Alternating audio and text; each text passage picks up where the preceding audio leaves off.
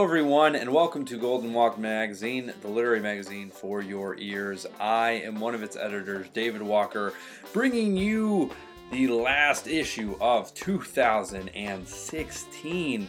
Um, squeezing it in, last couple hours, the eleventh hour, if you will. Um, not sure it's that late, but it's, it's close enough.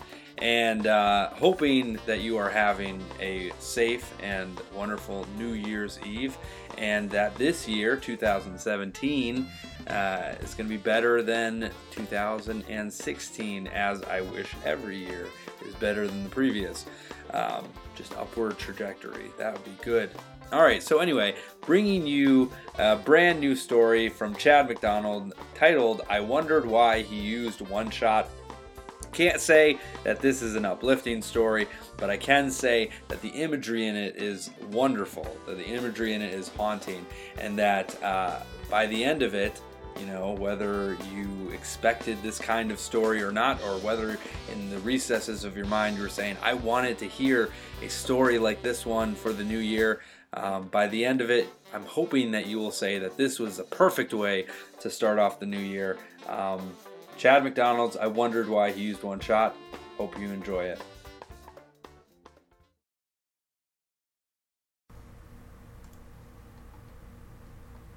"I Wondered Why He Used One Shot" by Chad McDonald. I heard a scream coming from the kitchen to window. My bed springs popped and snapped as I rolled off the top of the mattress.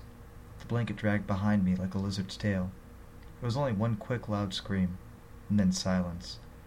Not even echo followed it. Orange streetlights bled through the closed blinds.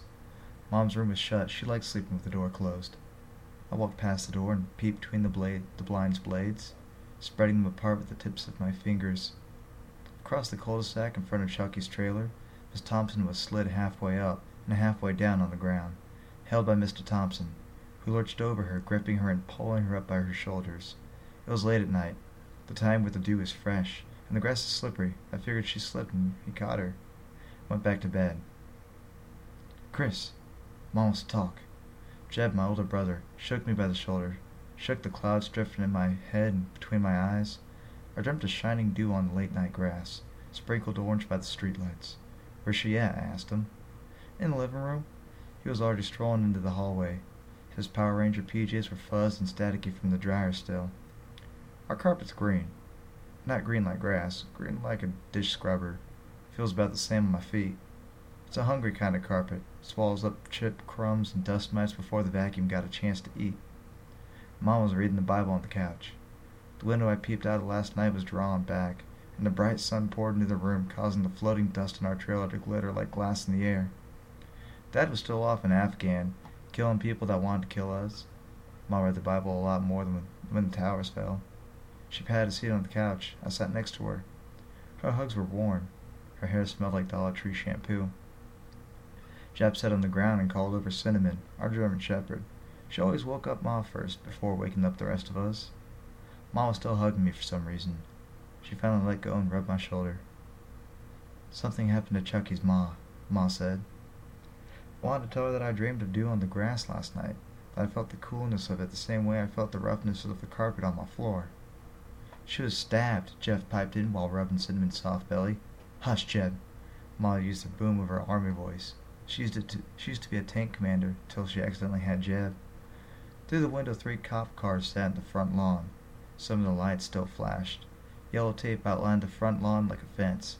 Two of the cops stood in front of their cars, staring cross-armed at the, cross-armed at the spot exactly where Miss Thompson was. The others ran around with gloves, papers, and suits. I couldn't see Chucky or his dad anywhere. "She was stabbed?" I asked Ma. I couldn't take my eyes off the front lawn. I could still see him lurched over her, helping her back up from the slippery grass. "Yeah, he, uh, he stabbed her. Seven times. Left her bleeding on the front lawn." Ma took her glasses off and set them down on top of the Bible. I guess she wanted to see outside the window with the blur. Soften the view. "What's going to happen to Chucky?" I asked. "Moving to his aunt's," she whipped around to me. "You don't speak about this to him. You got me?" I nodded my head. "I heard Miss Thompson's going to fry for it." Jeb scratched Cinnamon behind her ear now. while apathetically looking out the window. The dog sneezed and shook her head. Let man fry him? God'll sort it out from there. Ma put her glasses back on and opened the bi- back up the Bible. Peeking over her shoulder, I saw that she was reading Leviticus that day. Starlings squawked and pecked on our front lawn. They pecked the ground like they hated the earth. Sunlight caught their feathers, making them glow rainbows and oil spills. None of them landed on Chucky's lawn.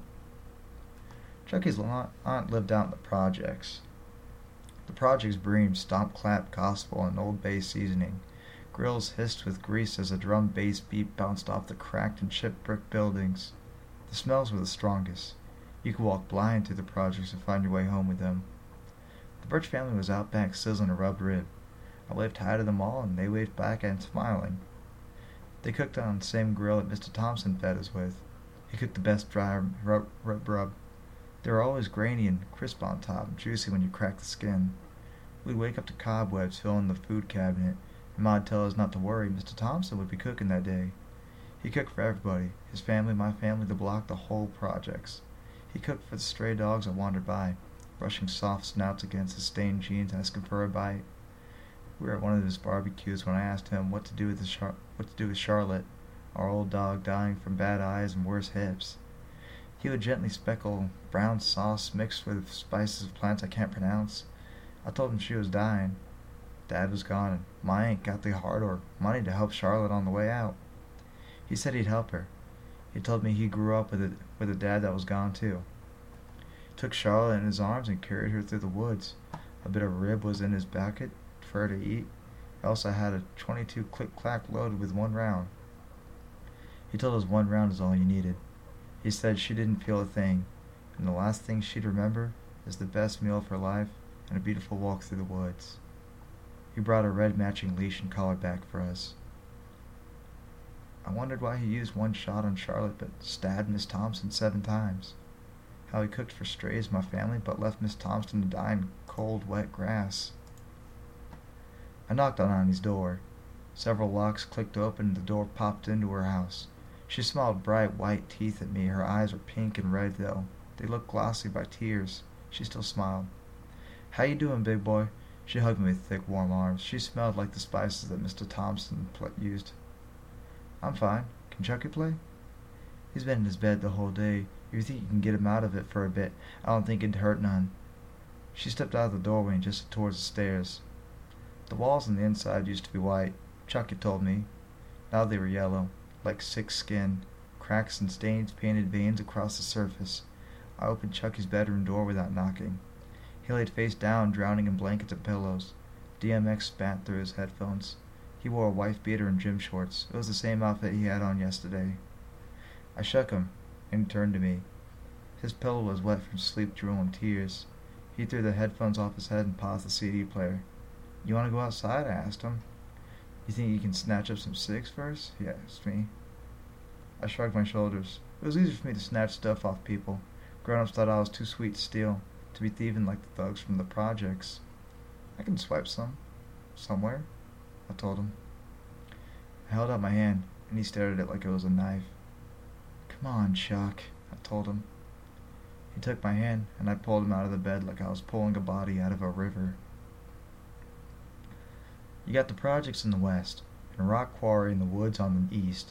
North of that is Mister Shaw's horse farm, and a single dirt road that dusts up alongside of it. Mister Shaw didn't mind none if we hopped his fence, walked through the fields, and played with the horses.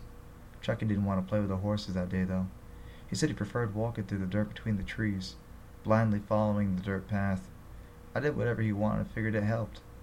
We were walking on the side of the dirt trail, watching rusted trucks with fresh fruit in their beds drive by. The sun was too bright. We walked with squinted eyes and wrinkled faces from it.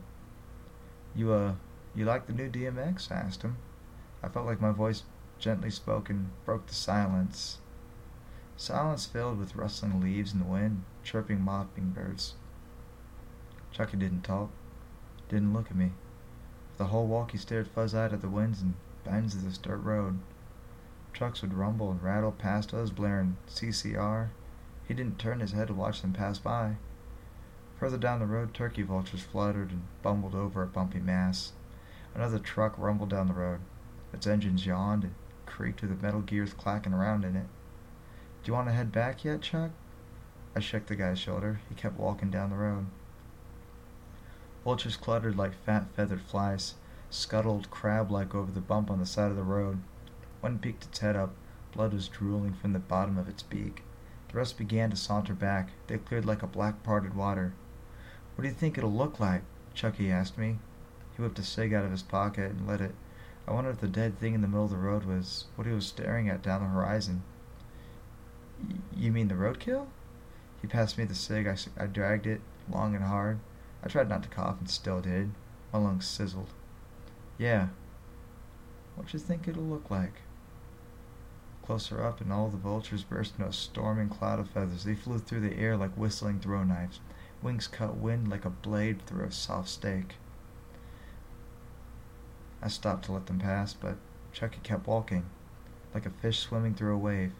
He walked like he knew them, like he shared a meal with them. A small red pony laid on its side by the road. Its eyes were wide open. Sunlit dan- sunlight danced on them, black marble. It would have been bloated if the buzzards didn't pop a hole in its tummy. Several holes were sprouted around it. The white bone of its chest poked through the pink and red mass of torn meat and blood. The poor guy must have hopped the fence, stumbled onto the road at the wrong time. Another truck rumbled by. The driver honked, tw- the driver honked twice and waved high at us. You okay, Chuck? I asked him as he stumbled back a bit away from the horse. Chuck didn't stare at the horse. He stared at the ropey guts pulled out of the skin, shining pink and new like a baby.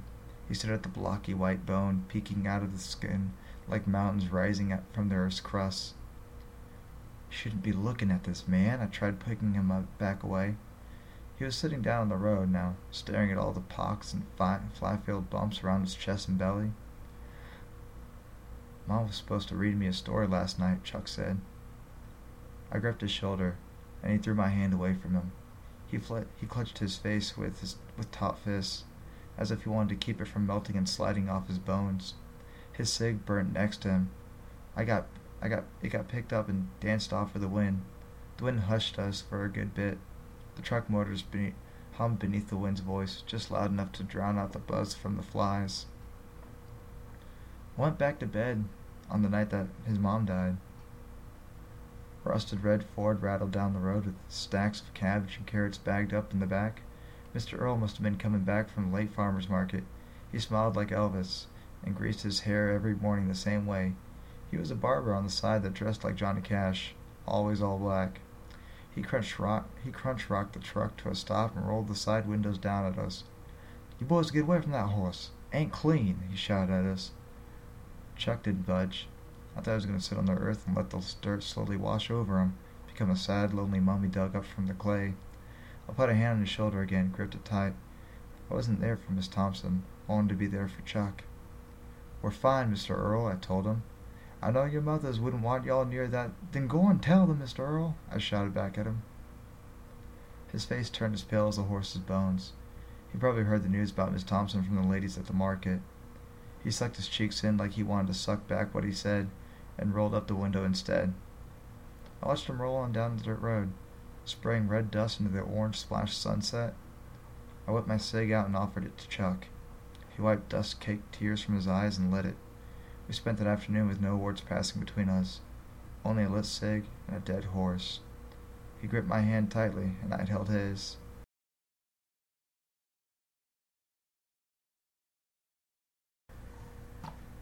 So, Chucky was real.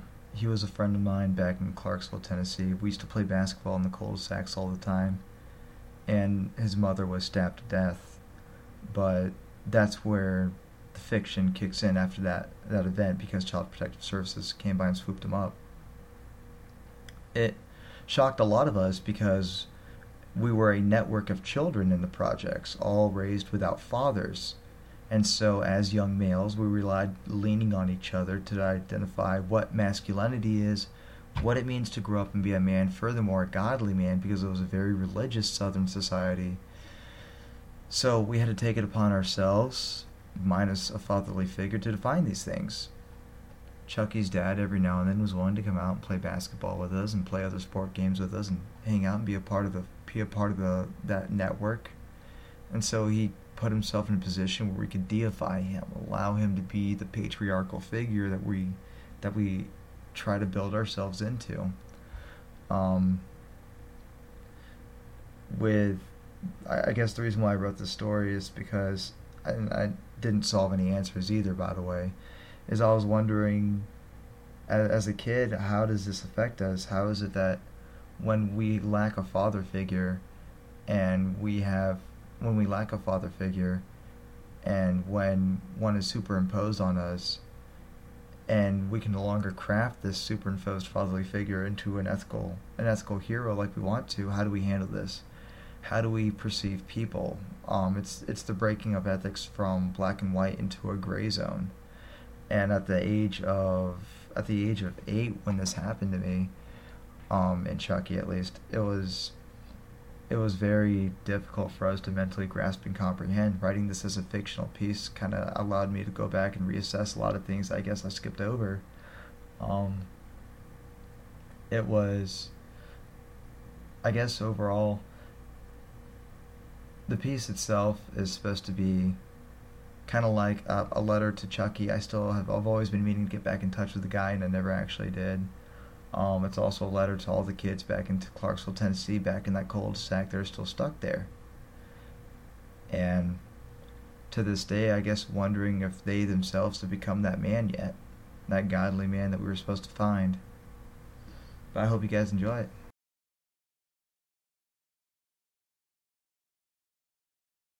All right, everybody. Well, I hope you enjoyed that last story of two thousand sixteen. Hope you enjoyed uh, most, some, a little bit of what we put out in uh, two thousand sixteen.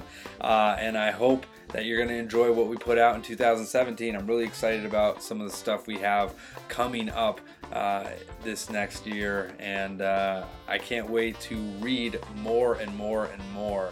And uh, that happens if you submit. So go to gold walk mag dot com and learn how to submit. Read about our contributors. Uh, subscribe in iTunes. All that other stuff. I'm going to stop rambling because I feel like that's all I've been doing this year. So um, twenty seventeen. Hope it's a good one. Hope to see you then.